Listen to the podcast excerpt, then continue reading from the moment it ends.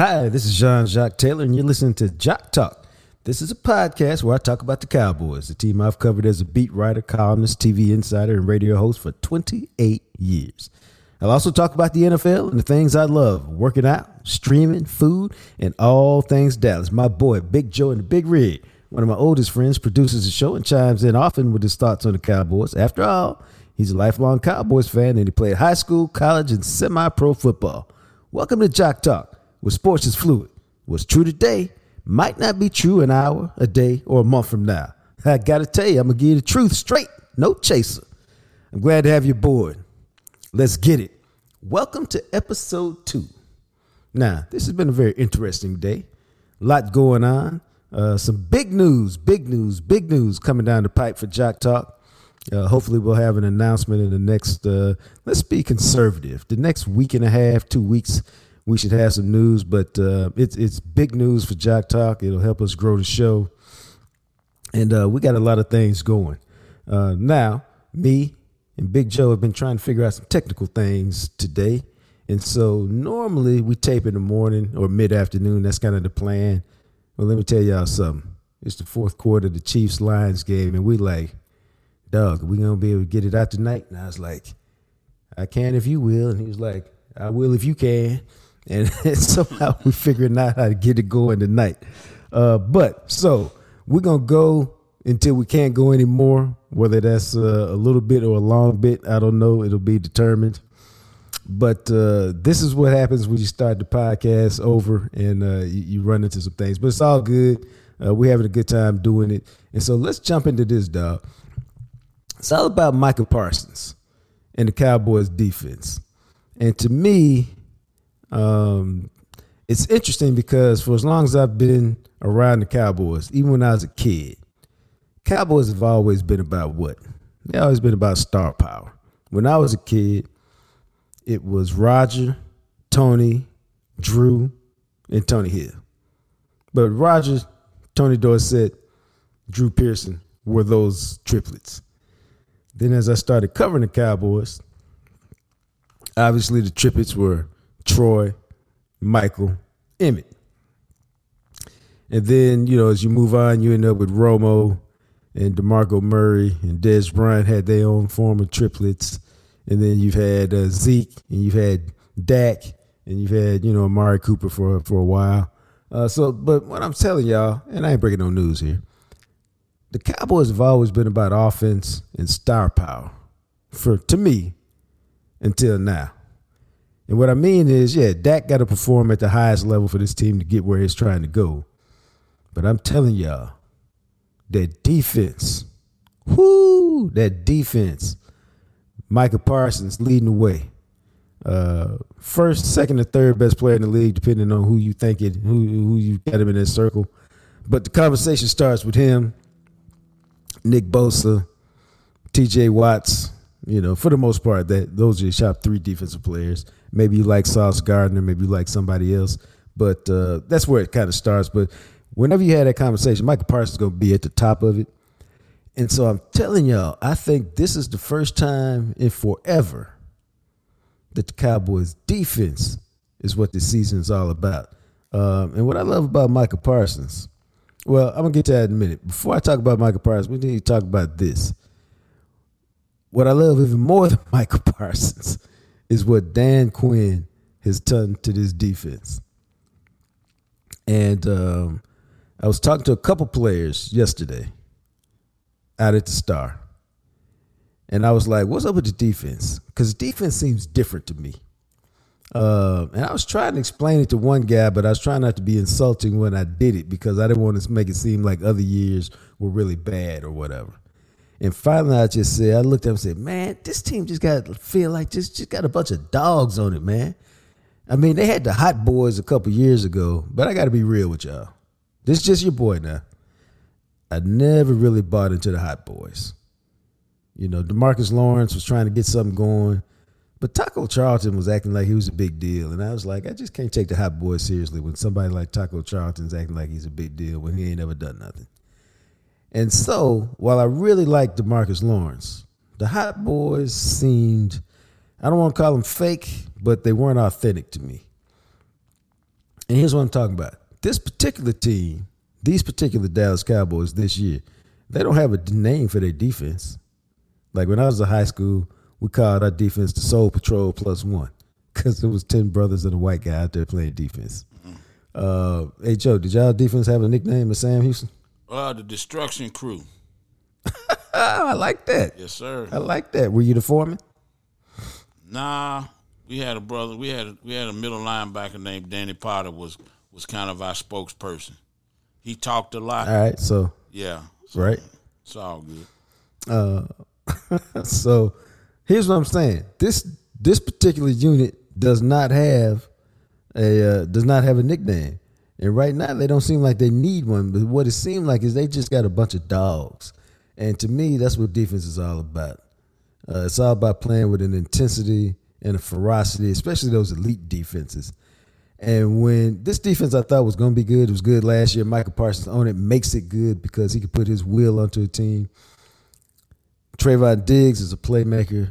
And when they when they went off season, man, and they added Stephon Gilmore, I was like, yo, they're trying to do something here. And the way and the thing that Dan Quinn has done, which is what to me sets sets him apart. Uh, and again, I asked some guys about this uh, because ultimately they were talking about the defense. and Said this is all DQ. So I said, "What do you mean it's all DQ?" They go, "Dog, it's all DQ. DQ lets you be you. If you want to have a big, loud, brass personality and talk shit and cuss folks out, he'll let you do that as long as you play to the level that he wants you to play. If you're more of a quiet guy, he'll let you be that. Whoever you are, he'll let you bring that to the defense. That and he puts us in a position to make plays. Every defense coordinator don't do that. We are always put in a position to make plays. And, and then we try to produce, so we're getting in another position to make plays. And to me, when the players are describing that and they're describing Dan Quinn in that way, that's what makes uh, the Cowboys defense have a chance to be really a really elite unit uh, this year. Matter of fact, uh, Micah Parsons was talking about that at the Star in uh, clip one, Joe. Yeah, um, fundamentally, uh, communication. I feel like this is the best team, best defense I've ever been on, and I've been grateful to be on some pretty good defenses since Penn State, and even coming here. Um, just adding him was like that, just extra booster confidence to the back end, communication, having a solid guy next to Trey. Um, you know, I'm predicting a lot of good things from these guys this year. You know, and people can't always go away from Diggs. Now they got faced in music with both of them, and you know, uh, and you know, I'm kind of happy to got those guys because you know to see their lock in and focus every day. Diggs challenging me every week. It's going to be a really exciting year.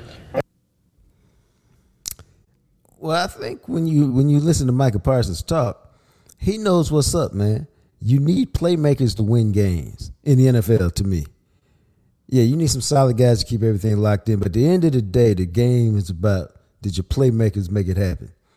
Stephon Gilmore has been a playmaker in his career. We know Micah Parsons has been a playmaker. Um, we know Trevon Diggs has been a playmaker. Um, the thing about it is Gilmore brings a calmness and an experience to that unit. And I think he's going to help elevate Trevon Diggs' game. Here's what I mean. Trevon Diggs is really a risk taker. He tried to minimize his risk last year, had fewer interceptions, but played better overall.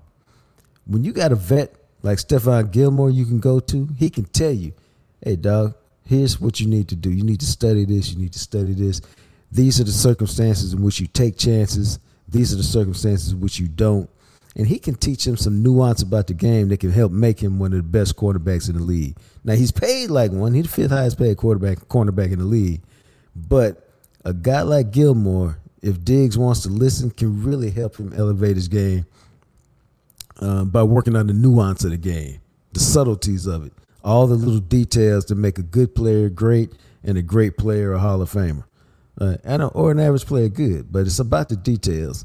And if Gilmore, I think, uh, based on what I've heard, will pour into uh, Diggs, if he'll listen and then be able to apply it, then I think he can take his game to another level. You add that with Micah Parsons and the depth they got on defensive line, uh, they just have a chance, man, to be a really elite unit. But it all starts with Parsons. Now, he was a happy man yesterday, Joe. Nick Bosa got paid. And you said, what they got to do with Michael Parsons? Well, you know how it works in the NFL. Nick Bosa got a $170 million contract the other day, 123 guaranteed. Uh, he will probably play in their opener against Pittsburgh. The question, obviously, is how much will he play since he missed all the training camp, missed all of the preseason. Uh, he's a workout warrior, though. He'll be in shape.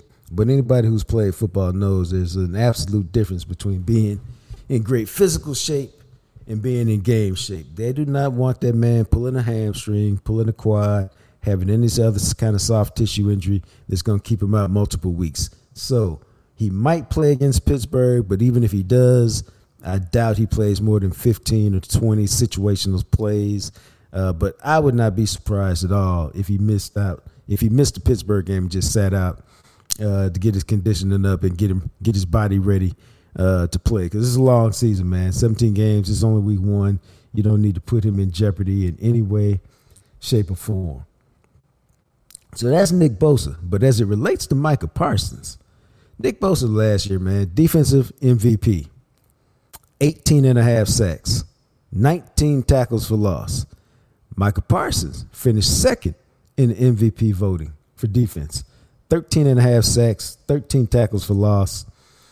And what he did, man, is um I don't want to say it like this, but I'm gonna say it like this because it's late. He took his game, it appears to be to another level. And that's wild because you look at him and you heard comparisons to Lawrence Taylor last year. Lawrence Taylor is probably considered the greatest outside linebacker to ever play the game. Um, and you heard comparisons to Micah Parsons last year, even though he's an edge pass rusher. I remember, But what he did, man, I remember the first year they compared him to Lawrence Taylor. I didn't. I, I didn't. I didn't see that because he didn't know how to use his hands yet. I said if he, I, I thought, well, he got speed, he got the leverage down. Once he, I said when his first year, once he learned to use his hands, yeah, he gonna be great. So I think this year, this this year, I think you can compare him to LT. I think that's a that's a fair comparison. let me tell y'all something. Big Joe and Big Rig been over here looking at my notes. It happens from time to time. I don't know how he got them. He been looking at my notes because next thing I was gonna say is what I love about Micah Parsons. What I love about Micah Parsons. I'm gonna be real with y'all because of uh, COVID and post COVID in my year in Jackson. I don't really know him at all. I've just observed him. I'll know him by the end of the year, but I've just been observing him now. And I love his desire to be great. I love how he attacks everything with a desire to be great. I love the way he talks. Uh, you know, in training camp, he's talking about I'm taking my teammates into the deep water because I'm gonna take us to the deep water because that's where we need to go to win a title. All that kind of stuff, man. That excites me. But the off season, man, and the reason I say how Big Joe was looking at my notes is he spent the offseason, he's a great player, okay? But he spent the offseason working on his conditioning. He didn't stay in Dallas, he stayed in Austin. He wanted to add about eight to 10 pounds of muscle, play at 252, 255, so his body wouldn't get quite as worn down messing with them 330 pound tackles on a regular basis. Um, then he was working with a boxing coach to work on his stamina, his hand eye coordination, and all of that. Worked with a jiu-jitsu coach to work on what was Big Joe and the Big Rig talking about, working on his hand movements, that hand to hand combat with those tackles. Let me learn some jujitsu and some better hand movements so I can free myself from these pass rushers and get to the quarterback. Dude. And then he went to training camp. And it was my boy Clarence E. Hill Jr., the Fort Worth Star Telegram, said uh, recently, he just wrecked training camp, man. Chill has been covering the Cowboys almost as long as I have. Now he calls himself the longest tenured beat writer because uh, he started covering the beat in '96 and he's still there. Ain't seen the Super Bowl with him, so it could be his fault. And if y'all want to uh, snitch on him and hit him on Twitter and tell him that, I really don't care. You can do that if if, if you so desire. But the reality of it is that Chill said he had never seen a player in all his training camps just destroy camp the way Micah Parsons did. Not to mention, and, and we say this with no malice in our heart, destroy a player like Tyron Smith on a regular basis in camp. just you know Tyron just couldn't handle him, man. And you can say whatever. That could be Mike is great. That could be Tyron is uh is descending now a little bit at his age. Doesn't matter. Bottom line is Micah Parsons just wrecked training camp and has positioned himself to be the defensive player of the year. Um, it's not going to hurt at all. In fact, let's say it like this: It's going to help that they start the season Sunday night at the Meadowlands, MetLife Stadium, against the Giants, New York media, national TV Sunday night game.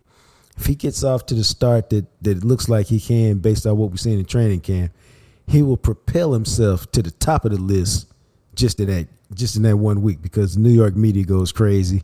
And uh, Sunday night football, if they can get a Dallas win and a top flight performance from uh, Micah Parsons, he can start his race, uh, the defensive player of the year, right now. Now, as it relates to money, and that's really what we're talking about with Nick Bosa, is Nick Bosa's deal with 170 million and uh, 123 guaranteed. Let me tell y'all something. That is the floor for Micah Parsons' contract. The floor. That's what. That's where we can start the conversation. Um, there ain't gonna be no hometown discount, so don't think for one. Don't buy into any talk about well they got Dak signed, they got CD signed, they got all these other guys signed, they got no money for Parsons. He he can't ask for that. Whatever, dog. He asking for all of it. I haven't seen this, but I heard this and I went looking for it, but I, I wasn't committed to find it. So I just looked real quickly, and when I couldn't find it, I quit. I gave up because I had something else to do, not because I'm a quitter. I had something else to do. And I'm telling you, man, his daddy was on Twitter talking about we trying to get 200. Yeah, 200 million. And in two years, with the way the cap has gone up and with his performances, he just might get there, bro. Now, that being said, uh, when he talked to the media the other day. Uh, let's use the clip four, man, where he talks about Bosa and uh, the impact of that contract. Your thoughts on that contract? Uh, super happy for Nick Bosa, man. He just he really showed why he was the best player in the league last year, um, and it gives you something to chase, man. And not in terms of his contract, but in terms of how great he was. If you study his mindset, how patient he was, and just let the game come to him, it's really something to look for. And uh, you know, I'm you know he knows that I'm coming for him. He even said to my ears like, "I won this year." And he's like, I know you'll be coming for next year. I said, You damn right. So, you know, uh, it, it's going to be a good chase. And not only just him, Maxx Crosby, too, and those guys are all really good. Dude, that's what I'm talking about, man. Uh, Bosa knows what's up. Everybody knows Mike is coming. And when you when you play the way Micah Parsons can play, now listen to me carefully because this is this is more nuanced stuff. He don't have to worry about the contract. All he has to do is perform. The money gonna take care of itself. When you got a guy like Bosa, who became the highest paid defense player, thirty four million dollars a year, uh, surpassing Aaron Aaron Donald's thirty one and a half million dollars with the Rams. T.J. Watt's at twenty eight million. Uh, Joey Bosa's at twenty seven million. Uh, Micah will probably be at thirty five million. Man, he's probably going to be close to 180 guarantee because he still got two years left on his deal before they got to get him. But the price, I'm telling y'all, the price never goes down. So as soon as they get Dak signed, as soon as they get CD signed, Micah Parsons will be next on the list. Um, but the thing I like about him is I believe him when he says he's not focused on his contract because I think he's just going to go out and play and put up the numbers. He knows this, and the money will come. Um, but when you listen to him talk about his teammates, you heard him talk about how how this defense communicated, how he, how much he enjoyed this defense, how much he liked this defense, how much confidence he's got in Gilmore and Diggs. Let me tell y'all something. It's why he can talk about the Super Bowl. Let's hear that clip, Joe.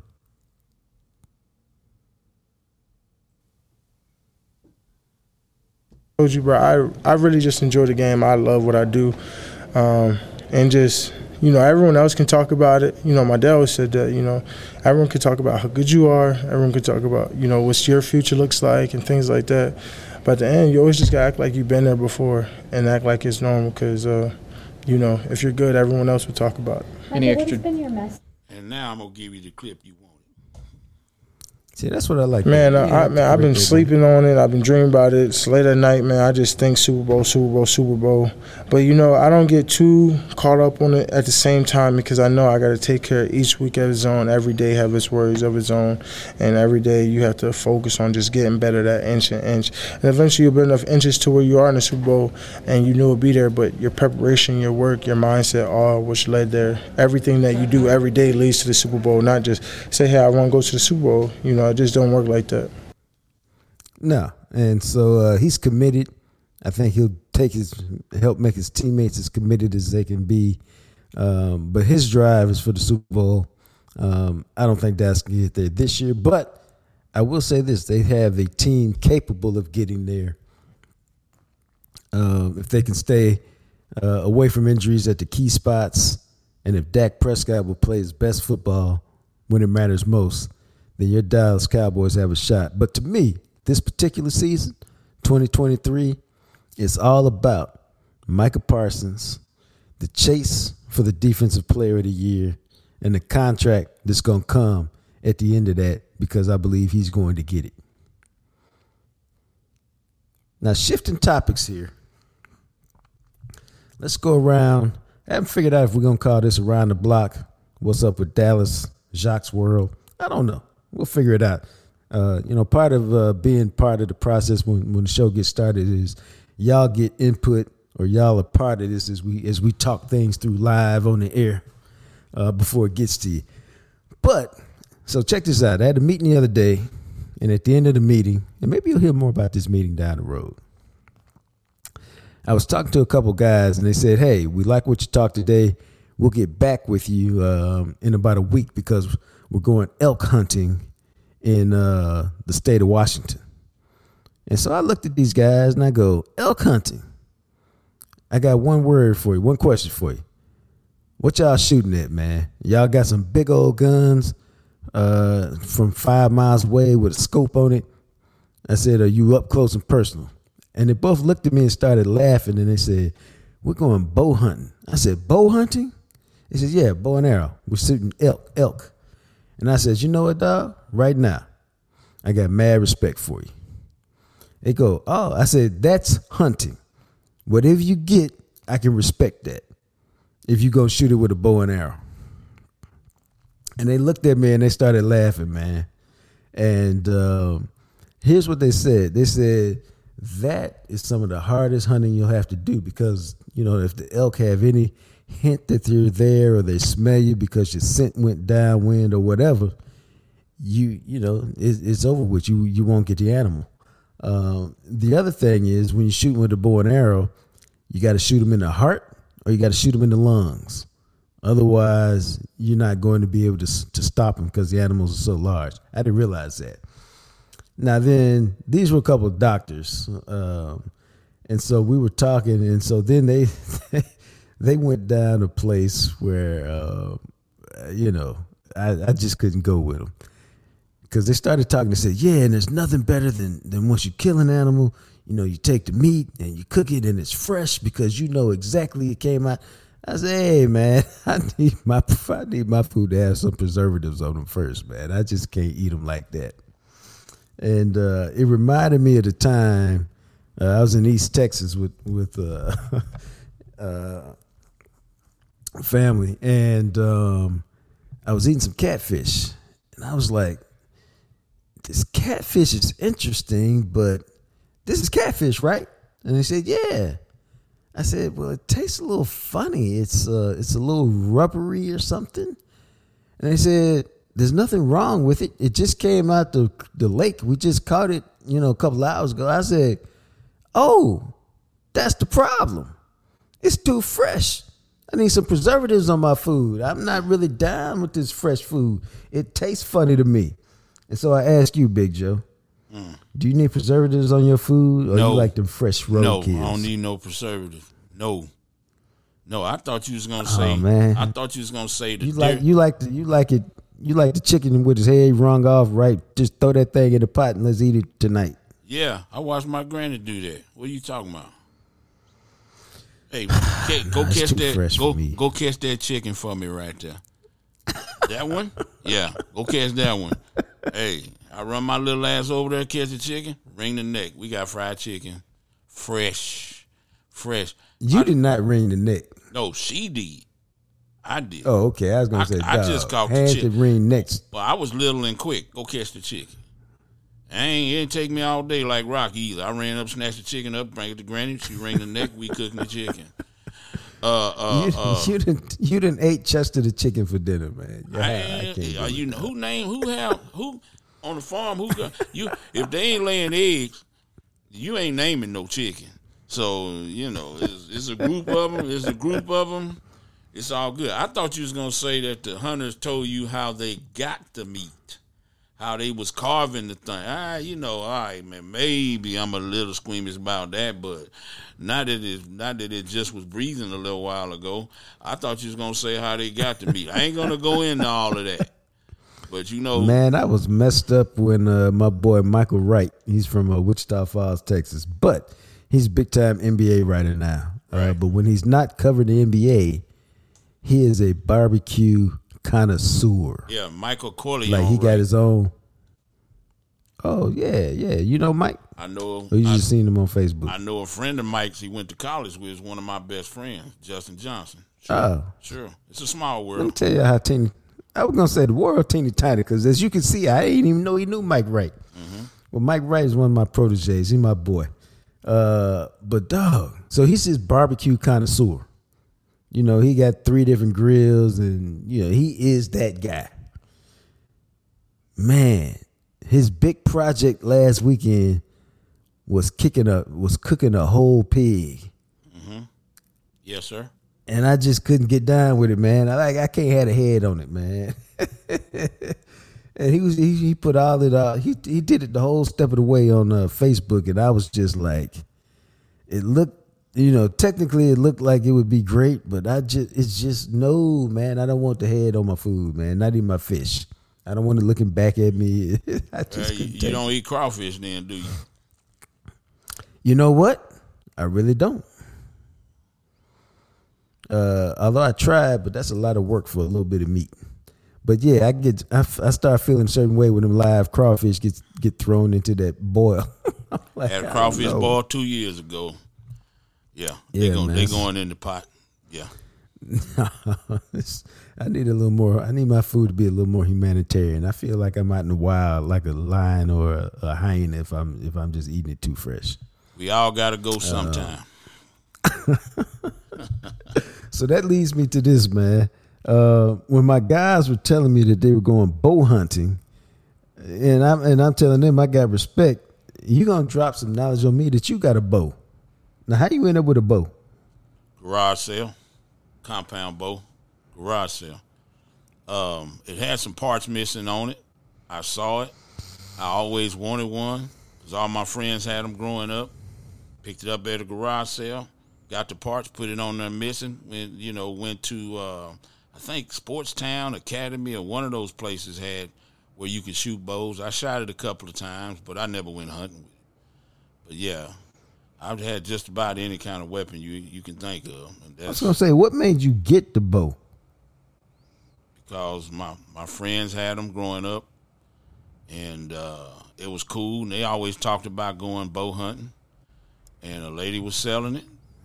It was missing a few parts.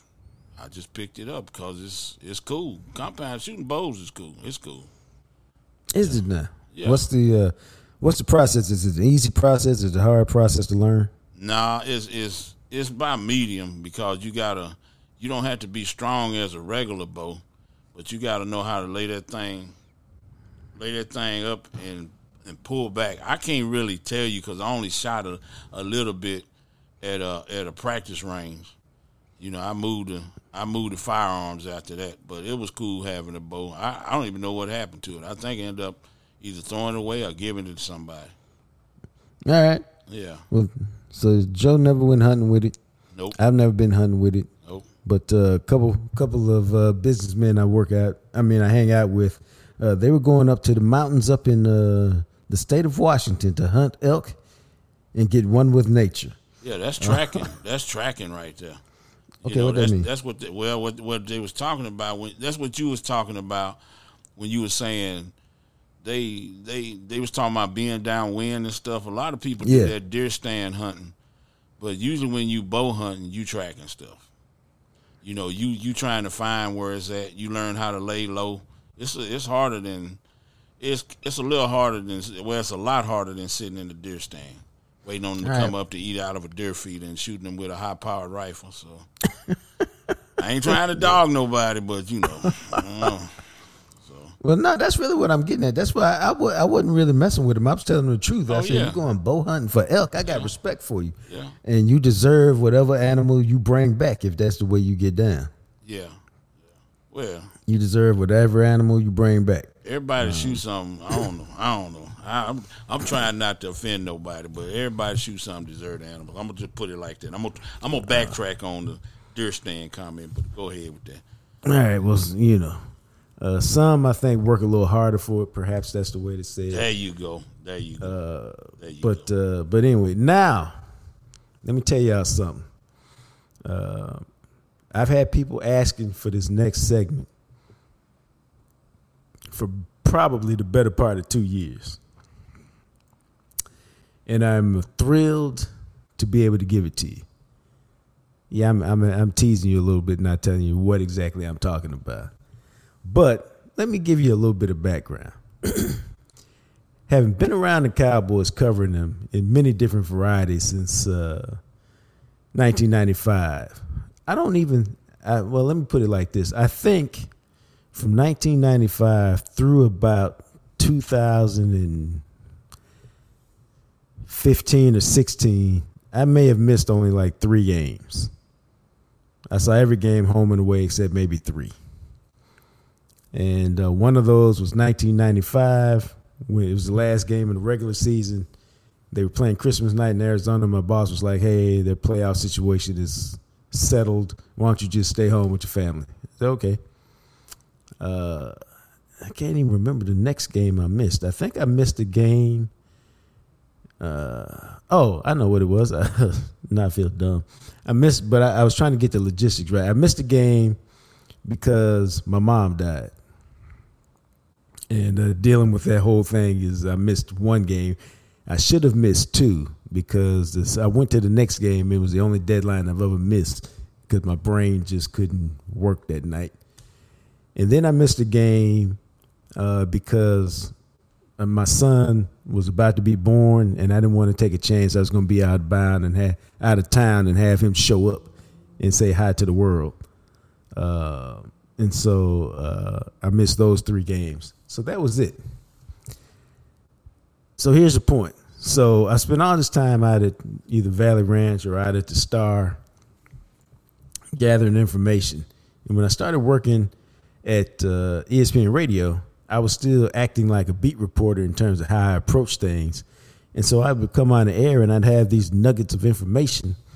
And uh, my producer, uh, Alan Fall, he said, "Now, We love these segments, man. We got to come up with a catchy name for it, put some music up under it, and, and let you do your thing.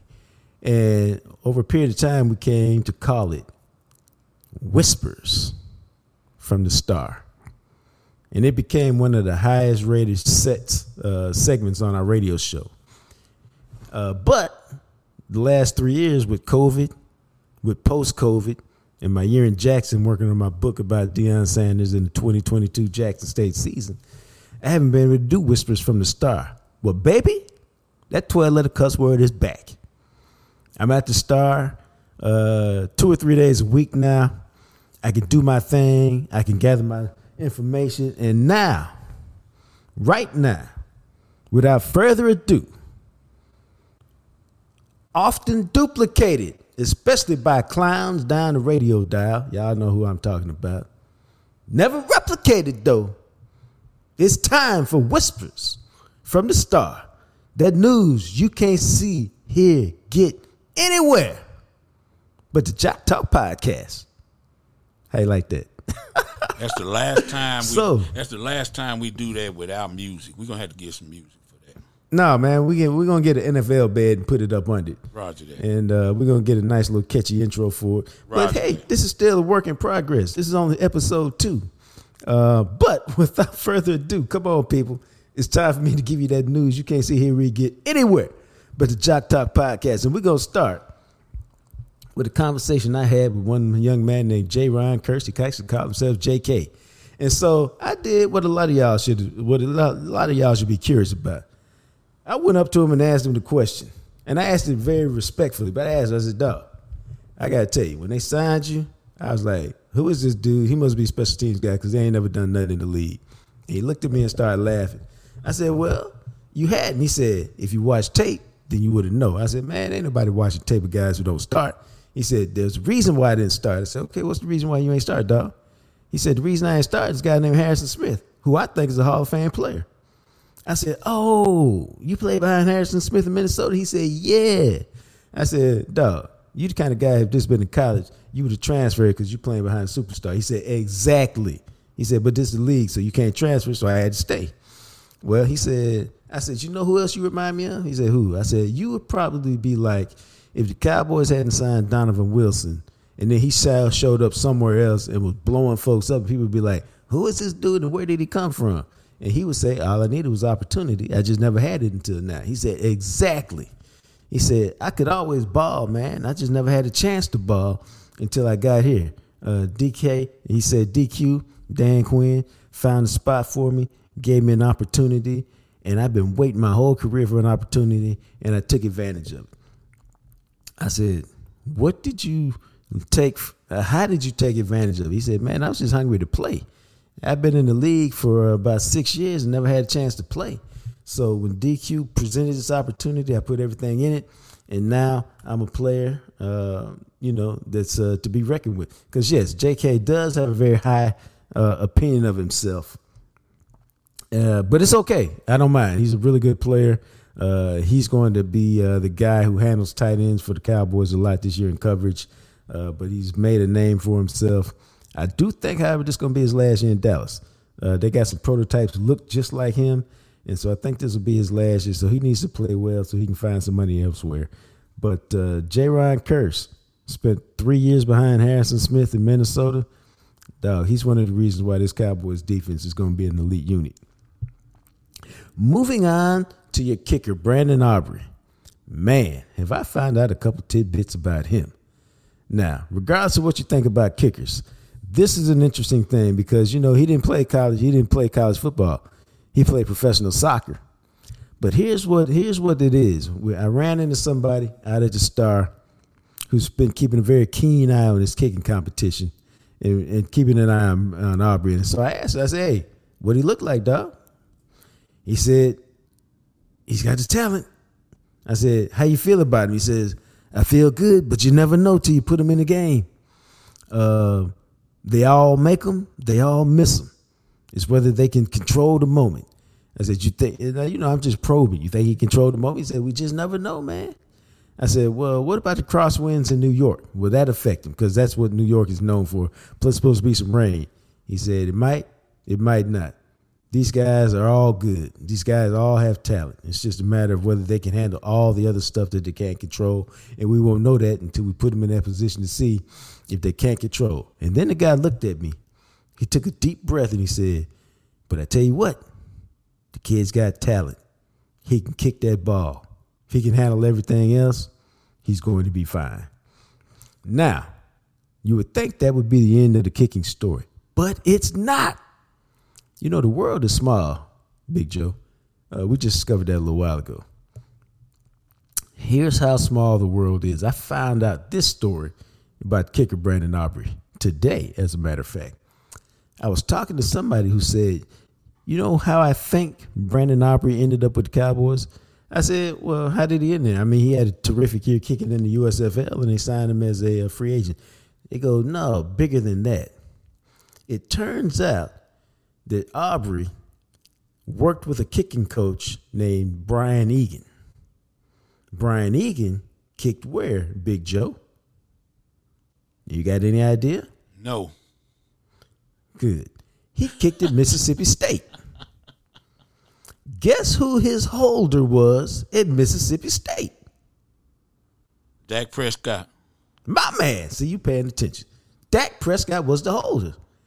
Turns out that Egan and Dak Prescott, I'm not going to call them BFFs, but apparently they're very, very good friends. And so Egan is talking to Dak, and he says, Hey, one of my kids who's kicking with me is this guy named Aubrey. He ain't got a track record, but y'all might want to get him in for a tryout or a look see. And so I believe that that relationship between Egan, the kicker from Mississippi State, who's a kicking coach right now, along with Dak Prescott, the quarterback of America's team, who was his holder in college, played some role in Aubrey getting a tryout with the Cowboys, and then a uh, an attempt to uh, to to to to make the team and join the Cowboys, all because his kicking coach had Dak Prescott as a holder in Mississippi State. How you like that, dog? I like that because if he if he hits some big field goals, they can say, "Yeah, Dak got his friend to come, and it's great." If he missed some field goals, say, "That that's Dak's buddy." That's why you know he ain't about nothing. Cause Dak got him on. He only reason he kicking is called Dak is on. That's what you See? gonna hear. No, that's that's right, and I have no idea if, if that happened at all. But I'm telling you, this kind of news that you can't see hear, read, get anywhere. Roger that. Jock Talk pa- podcast on a regular basis. Moving on to Dorrance Armstrong. Now, Dorrance Armstrong, do y'all Oh, Like- pay any attention to Dorrance Armstrong? Because I don't think you do. I do. Well, I mean, you're a football, you're a football guy. Yeah. But Dorrance Armstrong, man, I talked to him. He's uh, for whatever reason I've always liked talking to him. Uh, maybe it's because he was from Kansas and they had a sorry team, and I used to always be like, "Dog, I know what it's like to be at Ohio State. What's it like to play at Kansas, man?" And uh, he would tell me, he told me some good stories. But I was talking to him because again, I haven't seen a lot of these guys in three years, and so I walked up to him and said, "Dog, how you doing, man?" I said, let's keep it real, man. What happened? How'd you improve your game? How'd you take your game to the next level? He said, urgency. I said, check this out, man. You don't strike me as a guy who didn't play with urgency. He goes, it's not that I didn't play with urgency. He said, I just never had a lot of opportunity. Uh, they didn't really believe in me. So anytime I had a chance to get an opportunity, they always put somebody in front of me. So I didn't get an opportunity. I said, "Well, what changed all that?" That man stopped, looked me dead in his eyes, and he said, "The word." He said the name of one man. You know what man he said, Joe? Dan Quinn. No, but that's a quality guess. Yeah. He said Randy Gregory. Okay. I said Randy Gregory. He said, "Yeah." He said, "Remember, Randy Gregory was supposed to sign with Dallas, and then he didn't." I said, "Oh, I forgot. He had agreed to terms with Dallas." on five years, $75 million deal, I believe, backed out because he didn't like the language and went to Denver. When he backed out, that gave Dorrance Armstrong what he had spent his entire career hoping for opportunity. And so he took advantage of it. He got five sacks. Now, that's not a lot, yeah, he balled out. but five sacks Yep. is state. Yeah, no, he played well. Um, and he played on special teams. And all of a sudden, he got a two-year, ten million dollar contract. Now, in the in the era where we just got through talking about Joey, uh, I mean Nick Bosa getting uh, 170 million, 10 million might not seem like a lot. Let me tell y'all something. To us regular, everyday Americans, let me ask you something, Coach Hartfield. Would 10 million change your life? Yes, indeed. It changed my life. I know for damn sure two years and 10 million would change my life. yes, sir. So Dorrance Armstrong, two years, 10 million changed his life. And that man responded with what? Eight and a half sacks last year. I think he blocked the punt, maybe two. Uh, he's a good player.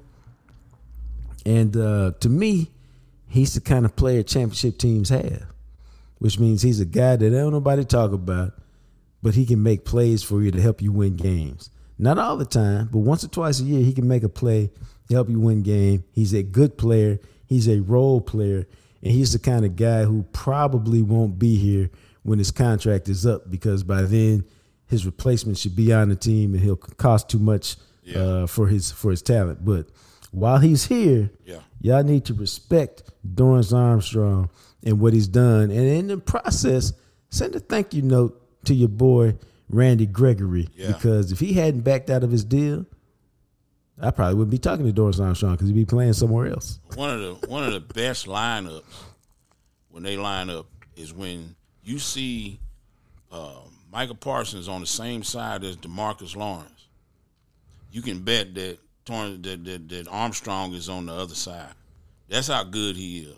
Cause them guys gonna flush whatever to his side, and he been cleaning it up. Nope, absolutely. Yep. So I saw this guy in the corner of the locker room. I said, I'm finna go over here and talk to him. And I went over to him and I said, Dog, we finna be boys. And he looked at me, and started smiling. And he said, Why is that? I said, Cause your boy is my boy. And he looked at me and said, Who is that? I said, Come on, dog. Your boy is my boy. I said, and that makes you my boy by default. And he starts laughing. He said, All right, all right, who you talking about? I said, DT, dog. That's my dude. He's like, DT? Is your dude? I said, Yeah, man, DT is my dude. He said, Oh, okay. DT taught me a lot about the game. I said, Dog, DT done taught everybody a lot about the game. And by now, all of y'all are sitting there wondering, who the hell is DT? Big Joe, do you know who DT is? No. DT is the one, the only former Dallas Cowboy cornerback number 32 when I was growing up. Dennis, Dennis Thurman. Thurman. Yeah. Yeah. Okay. Now, Dennis Thurman. on that one. Let me give you let me give y'all a brief, brack, brief background on Dennis Thurman. Dennis Thurman coached one Deion Sanders with the Baltimore Ravens when he was a secondary coach. Okay, file that way. When Dennis Thurman was then the defensive coordinator with the Buffalo Bills when he got his hands on Gilmore, and with the New York Jets when he coached Revis. That's that's right. Hall of Famer Darrelle Revis. All right. Then he became the defensive coordinator for where? Jackson State with his boy Deion Sanders. All right. Now I met DT during a brief time where he wasn't coaching. We did TV together on Channel 5 with Newy Scruggs for an entire football season. So we got to be friends and boys. When I was in Jackson State these last three years, we got to be really good friends. He's like my big brother now. I call him all the time, or I text him all the time because he don't pick up the phone. He's that guy. But I'm talking to DT last week when I was in Boulder, and he's a big Cowboys fan, or he always wants to know what's going on with the Cowboys. So he asked me, "What's going on with the Cowboys?" I talk about the defense. I said, "Man, I think Gilmore's going to make a big deal." He said he should. I taught that boy how to uh, take his game to the next level, and so I go up to to um, Gilmore in the locker room. I say, "Hey, man." DT said uh, he loves you. He said, "Man, that dude taught me how to the thing to change my game and took me to another level." So y'all know me by now. I said, "What'd he do?" He said he taught me patience. Y'all know me by now. I said, "What that mean?" He said, "You know, when you're impressed, you got to be patient." I said, "Dog, I ain't never pressed nobody. So what does that mean?" He said, "Oh, okay. When you're impressed, if you patient, that means you don't turn and open up your hips and start to run until you really feel comfortable that you know what route they're about to try to do." Um, he said, "So when you're patient, it's it's harder for you to get beat because you haven't exposed yourself." You gotta stay said, square. right. You gotta stay square. Yeah. Exactly. And so in talking to him, I said, let me tell you something, man. This is what I enjoy most about the game. I enjoy the details of the game, understanding why guys do what they do on the field and why they're doing what they're supposed to do on the field. Uh, and he said, nah, man, that's what he taught me. Um, he taught me a lot. I love him. And, uh, you know, he's part of the reason I'm the player that I am today. Now, just so y'all know, Gilmore is chasing the Hall of Fame. He doesn't think he's there yet. He thinks he needs another two or three elite seasons to get there. Maybe we'll get one of those in Dallas um, because I don't I don't know that he's going to be here long term. I don't know that they can afford him with all the other guys that they have.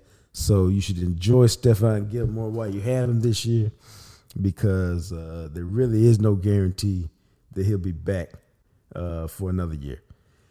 And uh, the last thing we have in this edition of Whispers from the Star comes from one Tyron Smith. Uh, you know, I talked to him for the other day. Me and Tyron have always had a good relationship. We don't talk a whole lot, but it's always informative when I do talk to him.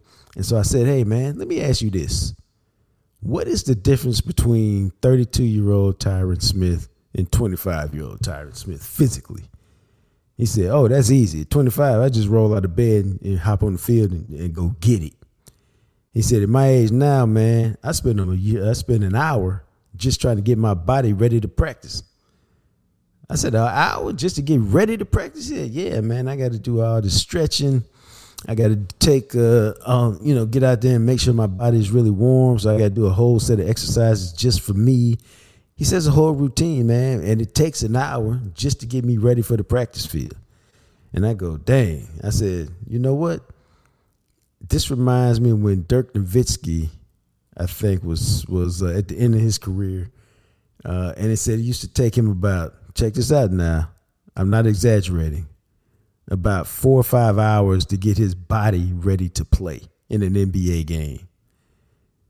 And I was just like, wow, that's insane. But that's what was required. So I wasn't really shocked when Tyron Smith told me it took an hour for him to get his body ready to play. Uh, it turns out that uh, he's got a tweaked ankle. I expect him to play against the Giants, but he's not going to be 100%. He hadn't played a full 16 game season since about his fourth year in the league. Uh, it's just that's just what it is, man. He's at the age where he's injury prone, and he's doing all these precautions to stay as healthy as he can. So that, my friends, concludes this edition of Whispers from the Star. That news you can't see hear, we get anywhere but the Jock Talk podcast. We'll have some more next Friday. Uh, you know, as I spend a couple more days out there at the Star in Frisco. So that concludes episode two. We've got some big news coming down the pipe. Uh, hopefully, uh, within a couple weeks, we can share it with you. Uh, for Big Joe and the Big Rig, who produced the show, I'm Jean-Jacques Taylor. This has been Jock Talk. Don't forget to subscribe, rate, and review. Hey, man, don't hand me nothing less than five stars. Y'all know what time it is. Uh, we'll talk to you soon. Be blessed, everybody. Have a great day.